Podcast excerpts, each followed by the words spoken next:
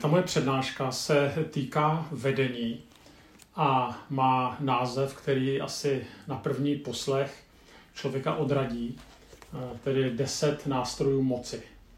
A nevím jak vy, ale pro mě, když se řekne moc, tak je to okamžitě spojeno s něčím negativním. Vybaví se mi někdo, kdo se mnou chce manipulovat. Prostě moc pro mě nemá pozitivní nádech.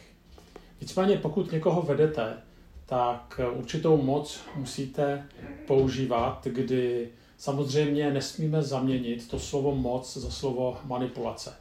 Ale pohnout i ze sebou od bodu A do bodu B, tak je potřeba k tomu nějakou moc. Pokud nemůžu, tak zůstanu v bodě A. A stejně to když pracujeme s druhými lidmi. Prostě musíme hledat způsoby, jak eh, společně s nima se někde posunout a to nějakým způsobem s mocí souvisí. Takže jestli jste došli až sem a nevypnuli jste to, když jste slyšeli slovo moc, tak ještě to zkuste chvíli vydržet a já vám tady ukážu takových deset nástrojů moci. Tak ten první nástroj se jmenuje přesvědčování. Co tím myslím? Myslím tím, že eh, je třeba dokázat s druhými lidmi, když nějakým způsobem mám představu, kam bychom měli jít, eh, tak jim dokázat zdůvodnit, proč chci udělat to a ne něco jiného. To znamená, nesmím s nimi manipulovat, nesmím na ně tlačit, musím to prostě nějakým způsobem racionálně zdůvodnit. Musím mít nějaké argumenty, které mají hlavu a patu. Zároveň musím mít respekt k těm, kterým to či ono sděluji, nebo které přesvědčuji. Druhý nástroj se jmenuje trpělivost.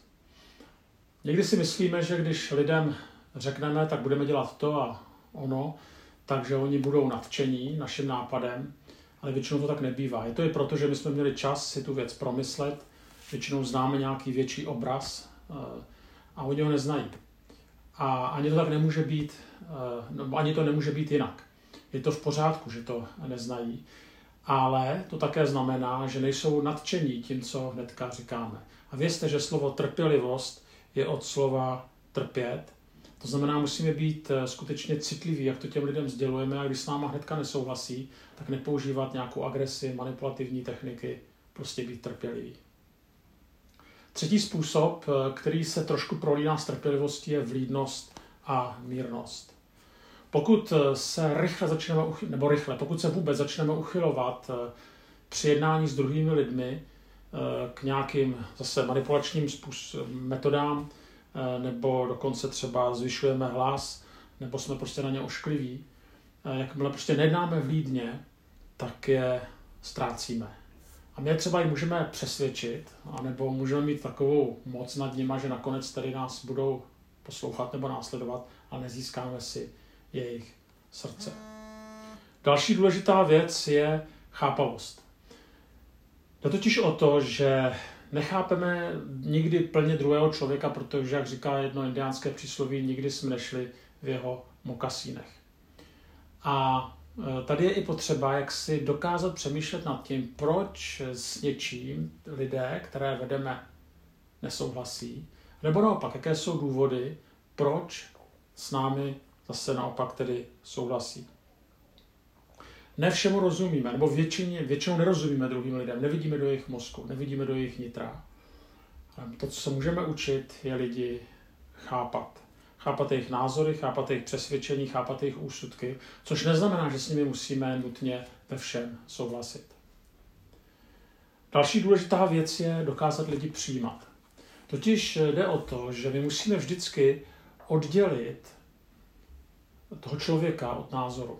A i když ten člověk se mnou nesouhlasí, tak ho musím přijímat. To je samozřejmě mnohem snažší, než přijímat někoho, kdo se mnou ve všem nebo ve většině názorech souhlasí. Ale i ten člověk v týmu nebo v té skupině, kterou vedu, tak který je proti, tak se musí cítit, že je stále přijatý jako člověk. Další eh, důležitá věc, eh, která se trošku prolíná s tím bodem chápavost, tak je taky laskavost. Laskavost znamená dokázat věci laskavě sdělit, citlivě sdělit. Jo, už ten způsob, jak věci předáváme, je nesmírně důležitý, důležitý A lidé musí cítit, že jsou pro nás důležití, že pro nás mají hodnotu a že mají i prostor pro to, aby vyjádřili svůj názor bez toho, aby se cítili, že za jejich názor zaplatí třeba tím, že o ně ztratíme zájem. Ono to sice zdržuje ten proces, jo, protože pak eh, těch diskuzí je víc, ale ono se nám to nakonec vrátí. To znamená, buďte laskaví. Přemýšlejte nejenom, co sdělíte, ale jak to sdělíte, v jakém kontextu, v jakém prostředí. Další otevřenost.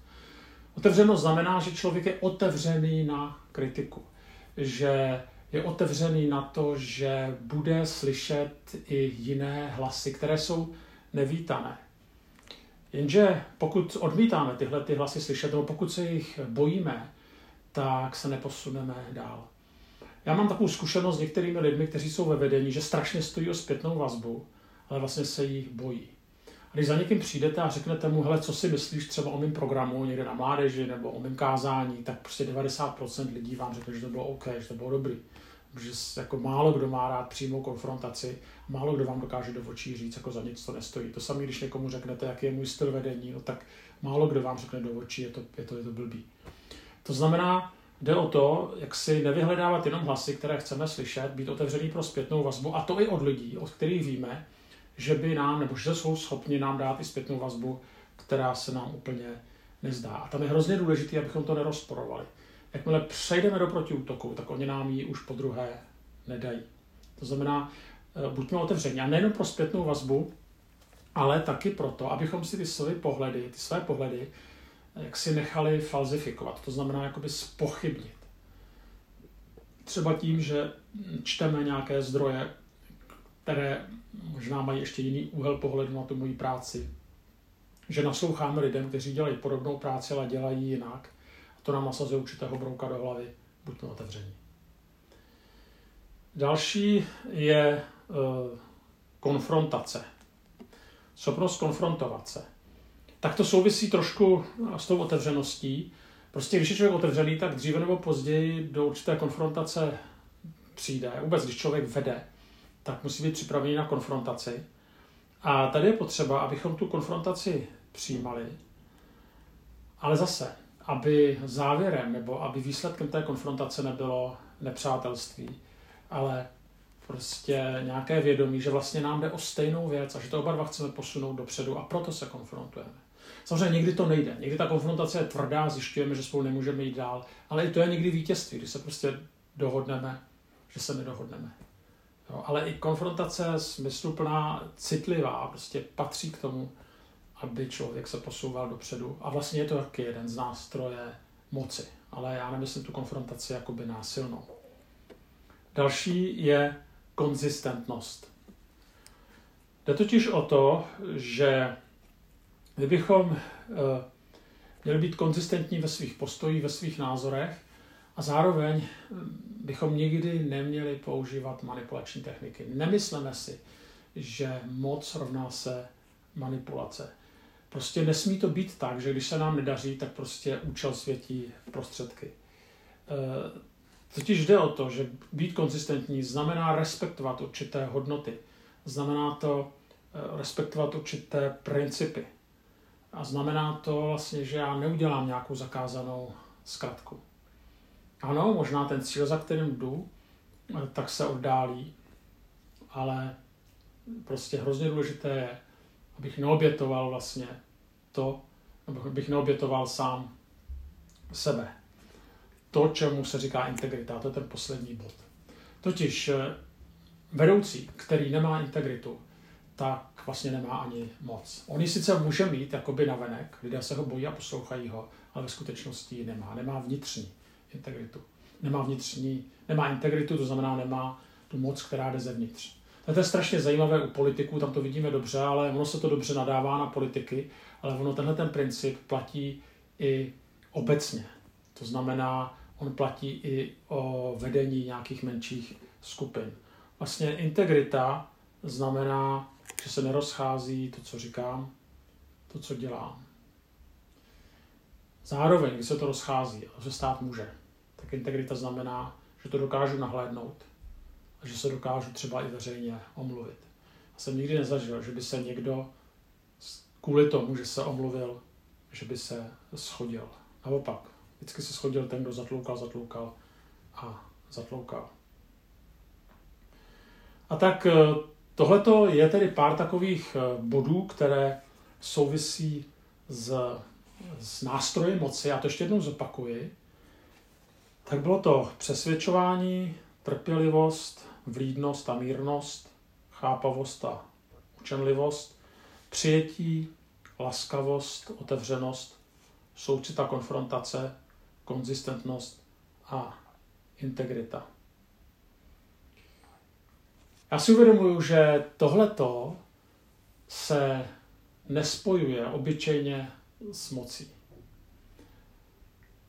Ale na druhou stranu eh, jsem poznal, že pokud, nevím jestli všech deset, ale aspoň většinu tady z těch deseti způsobů člověk používá, tak si získá druhé lidi na svoji stranu a potom společně s nimi může eh, jít a může s nima eh, třeba tvořit nějaké společné věci. Může jít společně za nějakým bohulibým cílem. To znamená, bude to možná trvat díl, když budete používat tyhle ty body, ale ve finále si získáte lidi. A o to vlastně běží. Takže jsem vám chtěl ukázat moc trochu jinak, ale věřím tomu, že tady to je ta správná cesta a tak ji používejme.